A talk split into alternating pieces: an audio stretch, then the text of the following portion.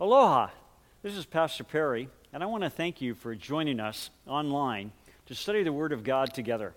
We pray that you will be blessed as the Holy Spirit ministers to you through this message and through God's Word.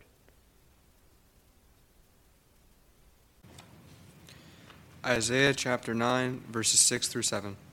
For a child will be born to us, a son will be given to us, and the government will rest on his shoulders and his name will be called Wonderful Counselor, Mighty God, Eternal Father, Prince of Peace. There will be no end to the increase of his government or of peace.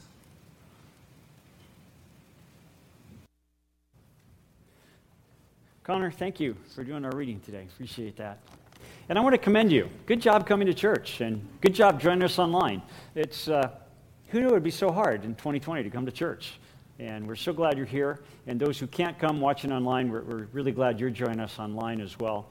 And we appreciate you who come in person and, and deal with the mask and the social distancing and the chairs and getting your temperature checked we just thank you. It's so good to see you. And I know over the months people have said they've seen me, but I didn't see you. So when I see you, it's like, ah, there you are. And there's one family I was thinking, I really haven't seen them. And I just wonder why they didn't come back when we opened up the church. And then yesterday I got a Christmas card from them from New York. So it's like, oh, yeah, they moved. so our friends in New York, good to see you. or, or good to be seen. I guess I'm not seeing you, but good to be seen. Would you join with me in prayer as we prepare our hearts for the message this morning? God of peace, we thank you that you are the originator of peace, you are the giver of peace. You are the one who can give us peace in all circumstances internally, and someday will bring peace on earth. And we just thank you for that. And we ask that you'd instruct us by your Holy Spirit from your word and through me as your vessel about peace today and what you have to teach us. May it help change our lives and may it help us to live in peace ourselves. Lord, we're mindful of those in our community, both online and here in this room, who are struggling with having peace right now. Lord, we know there are financial hardships for some, that there are health hardships, and even loss of loved ones during this time. And we pray that you'd minister to those, especially who are hurting today. Minister your peace to them. Lord, we look forward to what you have for us. Please speak now and help us to listen well. And we ask these things in Jesus' marvelous name. Amen. The Vietnam War and the U.S.'s involvement in the Vietnam War started the year I was born. That's 1954. And it continued on, and when I turned 18 years old, I had to get a draft card because I was an American male. And I got a draft card, and I have it to this day. I did not burn it. And I have it to this day. And then they gave you a lottery number one out of 365, because there are 365 days in the year, depending on when you're born, a lottery number. And the lower your number, the more chances that you would be drafted that year. And I had a very low draft number. So I had a draft card, I had a low draft number, expecting to be drafted to the Vietnam War. When President Nixon brokered a peace deal with the Vietnamese at the end of 72, it was finalized in January of 1973. So that meant I was not drafted. I did not have to fight in Vietnam, and I was the last generation that didn't, didn't go there. Or the first generation that didn't go there, the last generation, you know what I mean. Do I know what I mean? so the first 18 years of my life involved a nation in conflict, both abroad, but also at home here. There's a lot of controversy over the Vietnam War, and on November 15th, 1969, while my own father was serving with the Marines in Vietnam, our nation had the largest anti war protest in its history. An estimated quarter million people, 250,000 people, came together to protest the Vietnam War. I have vivid memories of growing up, 18 years during this period of time of my life, of watching on the television the conflict, the tragedies, the protests every night at the dinner hour on either ABC, CBS, and NBC, our three choices. During that time, I also was a typical American teenager. I learned to get around by hitchhiking. Don't recommend that today. I went around barefoot Thank you, Pastor Pete, who goes around barefoot today. He's a little behind times, but you know. I wore bell bottoms and I had big hair. And to show you that I'm making this up, see if you can guess which one I am there with my cousins there. I'm the one with the big hair. And my fellow teenage Americans adopted a one word salutation. It was ubiquitous, we all used it. It was peace as we greeted one another and held up the peace sign. Everyone wants peace. Well, as we continue our series today entitled A World in Crisis, today's sermon is A World in Crisis Peace Needed Here. And there would be a rare person who wouldn't admit that they need peace and want peace, not just nationally or globally, but in their own hearts. As you come to scriptures, and starting with the Old Testament, we have a word for peace in Hebrew because the Old Testament was written in Hebrew. It's the word shalom. Shalom. And shalom is a greeting that the Jewish people used in the Old Testament, and they still use it today. And when they use the word shalom, it's a word filled with meaning, and it carries with it the idea of wholeness, of soundness, of health, of safety, and prosperity. Shalom. There is a powerful illustration of this word shalom being used this way in the Old Testament in the book of 1 Samuel. And in 1 Samuel chapter 25, we have David who's offering shalom who's offering wholeness and soundness and health and safety and prosperity to a man by the name of Nabal. And we pick up the story in 1 Samuel chapter 25. We'll pick it up in verse 5.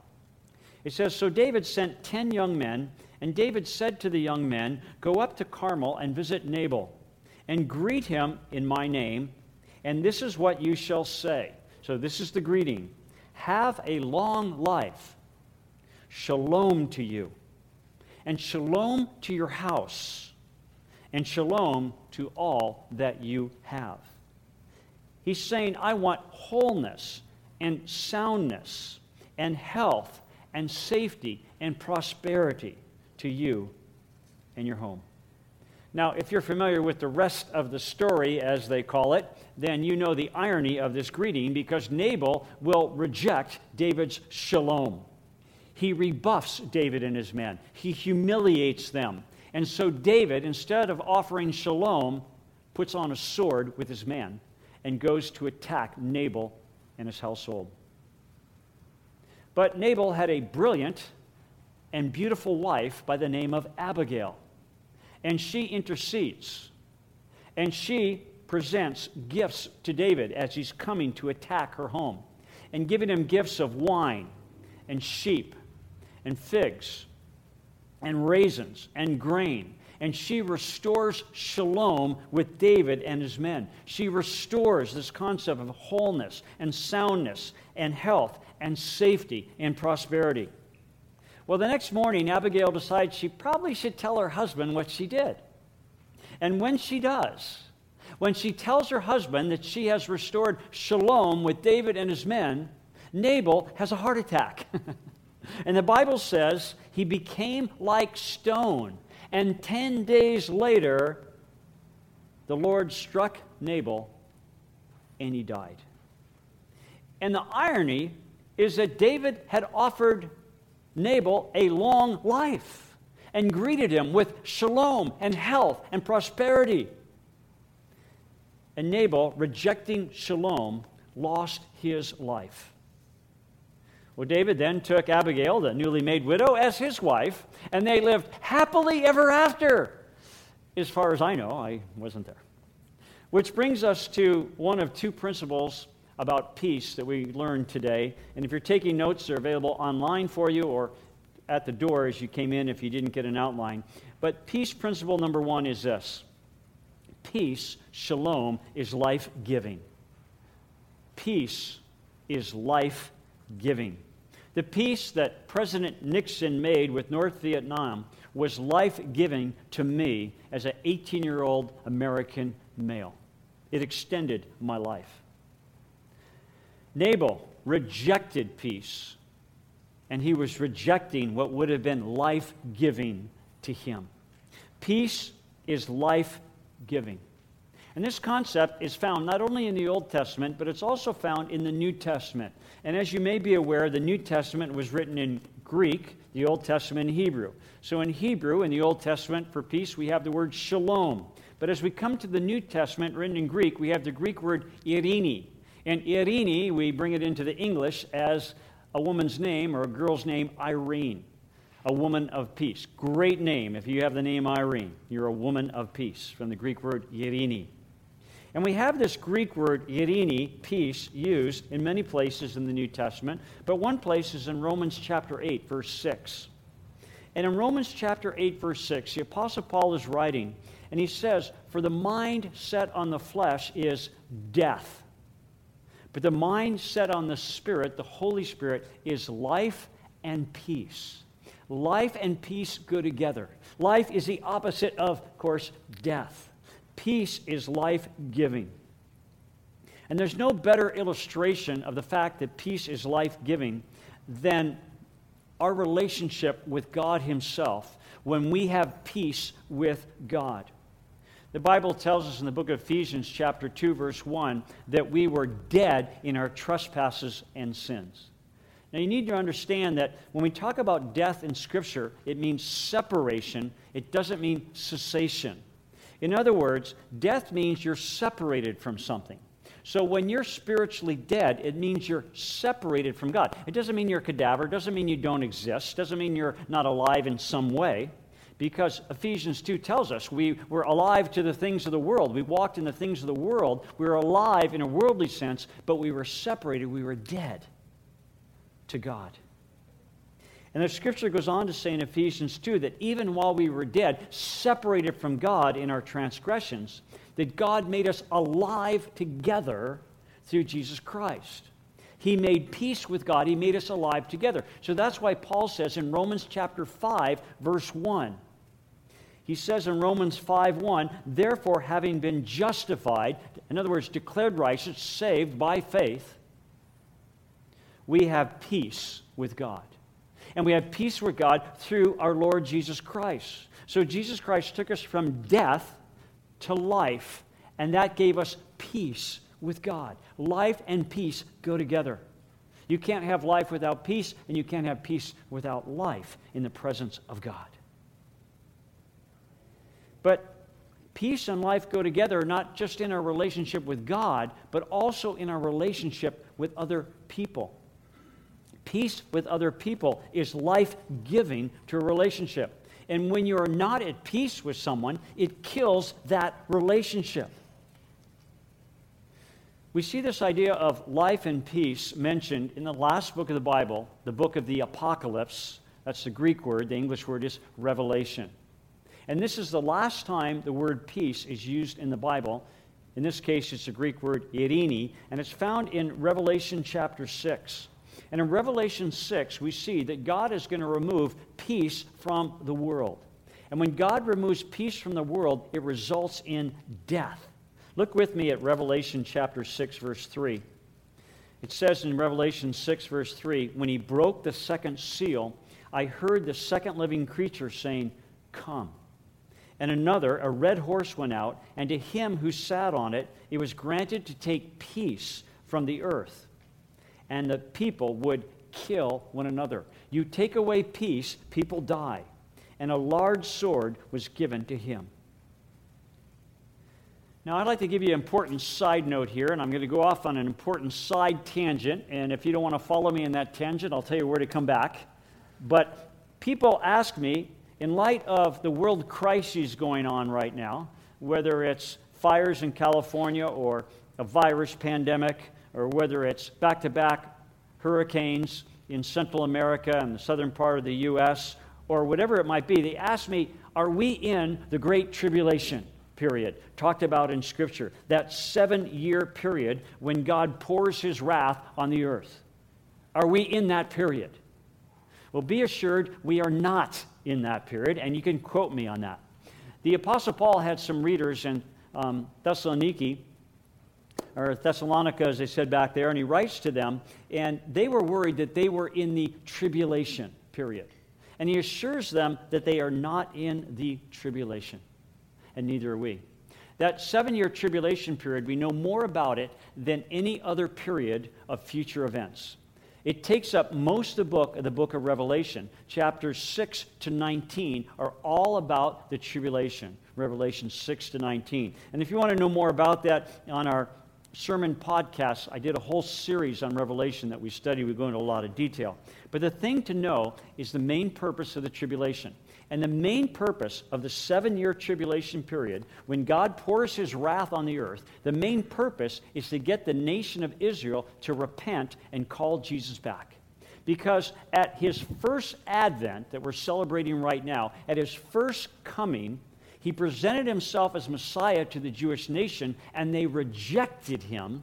And so he was crucified, buried, he rose from the dead, and he ascended and went back to heaven and he's going to come back for his second advent, but the scripture makes it quite clear he doesn't come back until the nation of Israel, as a nation, repents and calls him back. That's why Satan, throughout the history of the Jewish people, even to today, is trying to destroy the Jews. If you destroy the Jews, the nation can't repent and Jesus doesn't come back, because that's the condition. Now, this is mentioned a number of places in Scripture, but let me just show you one in the Old Testament and one place in the New Testament. In Hosea, he is a Jewish prophet, and he's recording words spoken by Jesus. Now, keep in mind that Jesus is God, so Jesus has always existed as God. He took on human flesh at his first advent. We celebrate that at Christmas, taking on human flesh, but he's always existed as God. So in Hosea, before Jesus has taken on human flesh, he still exists and he has something to say, and he says it through the prophet Hosea. In Hosea 5:15, this is what we read. Hosea writes it, but these are Jesus' words. Jesus says, I will go away and return to my place. Now, he's referring to the fact that he's going to come to earth and be rejected, so he will go away. And where does he go to? He returns to his place, which is heaven, where he came from, because he got rejected. And he says, I will do that. I will stay in heaven until they acknowledge their guilt. They is the nation of Israel. Till they acknowledge their guilt, what's their guilt? They rejected Jesus as the Messiah. And he says, until they recognize that and then seek my face, call me back. He says, I'll be away. He says, in their affliction, that's a reference to the seven year tribulation period. The purpose of the tribulation is to get the Jewish nation to repent and call Jesus back. And he says, in their affliction, they will earnestly seek me, they will call me back. So, the purpose of the tribulation period is to get the nation of Israel to call Jesus back. And Jesus said this same thing centuries later when he was here on earth. In Matthew chapter 23, verse 39, Jesus himself says the same thing. Matthew 23, 39, he's speaking to the nation of Israel that has already rejected him.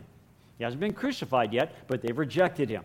And he says, For I say to you, that's the nation of Israel, from now on you shall not see me, because he went to heaven, until. When will they see him? Until you say, and now he quotes from the Old Testament, Blessed is he who comes in the name of the Lord. Now, name in Scripture means character. And that word Lord is the Greek way of saying Yahweh. So he says, I'm not coming back until you recognize that I have the character of God, that I am Yahweh. And when you recognize that, I will return. But of course, as Christians, as the church, we've already repented. The purpose of the tribulation is to bring unrepentant people to repentance. We've repented. There's no reason for us to go through the tribulation. And that's why Jesus takes us out. And that's why Paul wrote his concerned Christian friends in Thessalonica. And in 1 Thessalonians 4, he describes they're going to be caught up. In the Latin Bible, that's called a rapture. So often we use the Latin and call it the rapture. But you're caught up to heaven. And then 1 Thessalonians chapter 5 goes into the tribulation period. So Paul says, you're removed, and then you have the tribulation in 1 Thessalonians 5. And as I mentioned, we go into much more detail in our Revelation series. It's available on our podcast. Okay, if you didn't go with me on the sidetrack, come back and let's talk about peace. God is the author of life. He's also the author of peace, the God of peace. In 2 Thessalonians chapter 3 verse 16. 2 Thessalonians 3:16. Now may the Lord of peace, he's the God of peace, the Lord of peace himself continually grant you peace when in every circumstance the Lord be with you all. If you want peace, God provides it, and He provides it in every circumstance, even though that circumstance itself isn't very peaceful. I looked up the definition of the English word peace in the online dictionary, Webster's online dictionary, and the first reference there is the word tranquility. Peace is tranquility. Does that represent your heart today? Is it tranquil? That's what God offers us in every circumstance. Which brings us to our second peace principle this morning, and that's this. Number two on your outline there. Peace is not just the absence of conflict.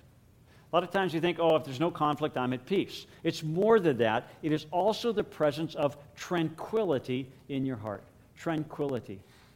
When I was studying Spanish in Costa Rica for several months, I was living with a Costa Rican family. And one day, I don't know, I was upset about something or anxious. And, and the hostess that was taking care of me, she just said to me in one word, tranquila, tranquila, which is Spanish for something. yeah. It's the way they say to be tranquil, to be peaceful. And maybe we should use that word, tranquil. And Jesus says you can be tranquil. You can have tranquility inside, even though there's not peace around you. The beautiful thing about peace, shalom, irini, whatever word you use, is that you can have it in the midst of trials, you can have it in the midst of conflict, you can have it in the midst of pandemics and uncertainties and political and national quibblings. You can have tranquility in every circumstance because of Jesus Christ. And that's what Jesus provides for us at his first advent. He provides peace, not on earth in terms of the earth is peaceful, but in terms that you can be peaceful in a world that's not yet at peace.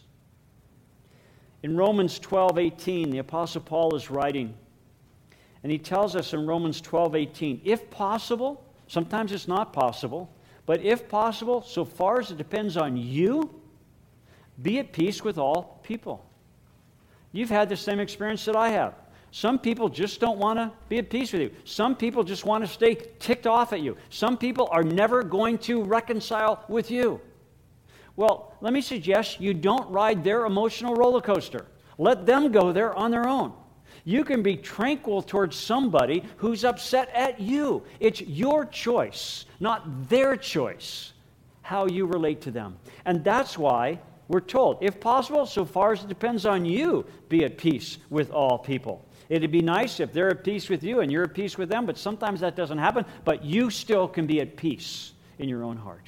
You can choose tranquility rather than hostility. It's your choice. It's my choice. I was reading the story of a woman, true story, who learned to have this kind of peace.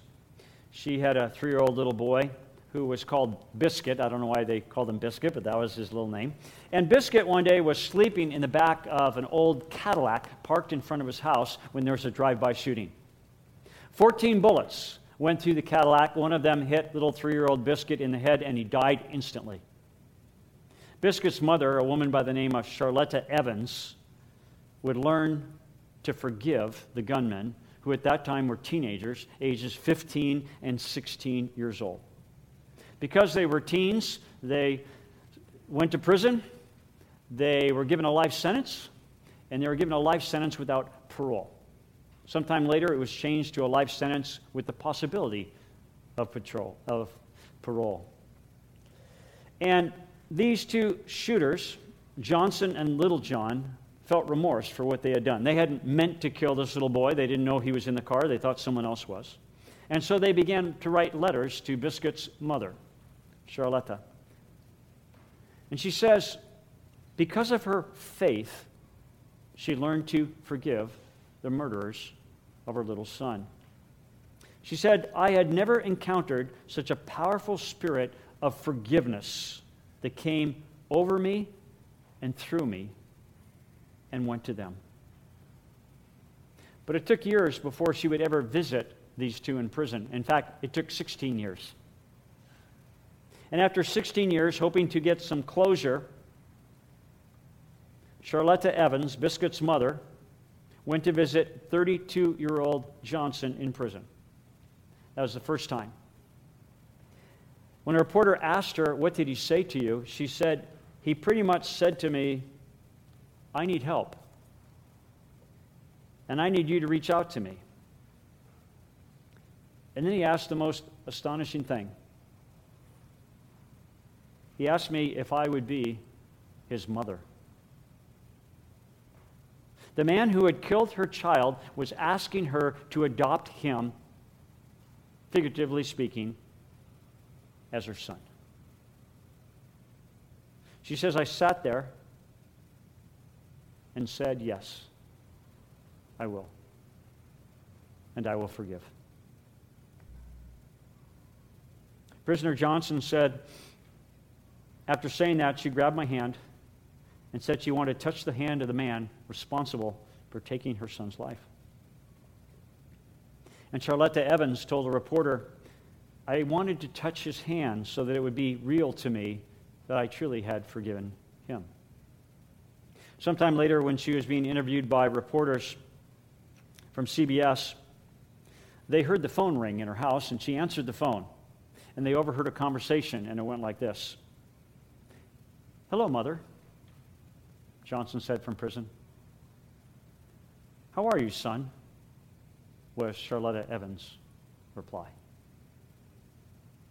She had forgiven him, and she had peace in her heart. If possible, so far as it depends on you, be at peace with all people. Now, this would be a great place to end, but I'm not done yet. but I'll be done shortly. A couple verses. 700 years before Jesus was born, the prophet Isaiah said in Isaiah 9 6, the passage that was read earlier, for a child will be born to us, a son will be given to us, and the government will rest on his shoulders. And his name will be called Wonderful Counselor, Mighty God, Eternal Father, Prince of Peace. And there will be no end of the increase of his government of peace. Well, friends, that hasn't happened yet. You see, Jesus at his first coming offers us peace now inside of us. But at his second coming, he will rule the world and he will bring peace to the world outwardly forever. In Luke chapter 2, verse 14, the angels announced at Jesus' first coming, Luke 2:14, glory to God in the highest and on earth peace, but not a worldwide peace, peace among people with whom he is pleased. You have peace individually because of his first coming. But the world at large will have peace at his second coming. Peace in your heart now and peace in our world forever. Shalom Aleichem. Peace to you is how you say it in Hebrew.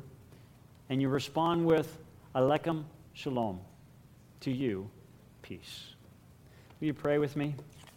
I'd like to ask you to bow your heads, even if you're watching online, even as I talk. Would you bow your heads so you can have a quiet moment?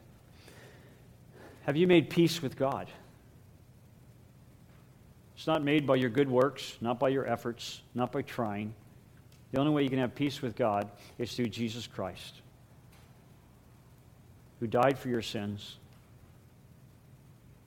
who conquered death and rose from the grave. If you believe that and have never made peace with God by receiving Jesus as your Savior, I urge you in this moment to cry out to Him and just say something like, Lord Jesus, I believe you died for me. I receive from you the gift of the forgiveness of sins and the gift of eternal life. And I say, Thank you, Lord Jesus.